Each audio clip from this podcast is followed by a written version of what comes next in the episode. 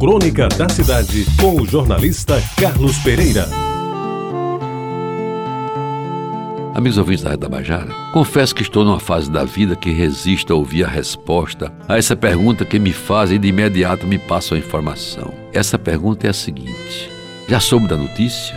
Quando se trata de política de futebol, ainda me dou o trabalho de escutar o interlocutor. Mas quando a pergunta vem completada com já soube o que houve com fulano, aí meus amigos, se eu pudesse não ouviria a resposta. Mas nem sempre isso é possível, dada a insistência em alguém passar uma informação triste. Geralmente vem a notícia: não sabias que o nosso amigo acaba de perder um filho? E de maneira mais terrível, num acidente de automóvel. Aí só me resta lamentar e acabar a conversa, porque alguns acham pouco dar uma notícia triste e ainda por cima se encarregam de exagerar nos detalhes e chegam quase a chorar, embora o falecido não seja exatamente do meu ciclo de amizades, aliás, bastante restrito. Amigos ouvintes, quando eu era mais moço, aí pelos 40, 50 anos, normalmente me punha a perguntar qual a causa mortes e que idade tinham pranteado. Era como se eu quisesse me excluir daquele chamado grupo de risco. Por exemplo, se fosse de infarto, queria saber logo se alguém da família já tinha tido a doença, já tinha tido passado por aquele problema da mesma forma. Se era de câncer, a informação necessária, além da idade do defunto, era sempre importante saber se na árvore genealógica dele havia outros doentes do mesmo mal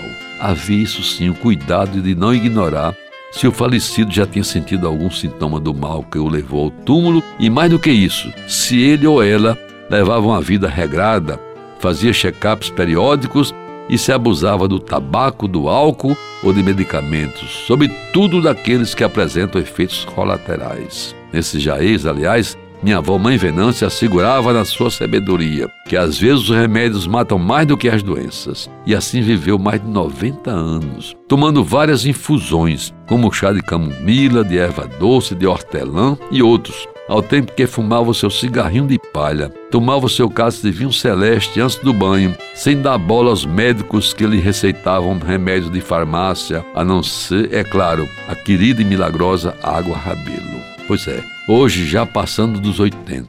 Quando encontro algum amigo na rua, raramente, nas repartições públicas e bancos, quase sempre me vem a pergunta: Você já soube? E eu vou logo respondendo, esperando a confirmação. Vamos lá, diga logo quem morreu e de quê? E quando é uma pessoa que viveu intensamente e que resistiu a muitas moléstias e morreu sem nenhum sofrimento ou pouco sofrimento, já nos quase 90 anos, deixo uma expressão que me ajuda a tirar um pouco do clima que se fez presente com a morte anunciada. Aí eu digo: é danado, mas a verdade tem que ser dita. Tem morrido gente que nunca morreu antes. E assim vou levando este resto de vida e dando graças a Deus poder continuar a ouvir a pergunta que em cima está a croniqueta. Então, amigo, já soube da notícia? Você ouviu Crônica da Cidade com o jornalista Carlos Pereira.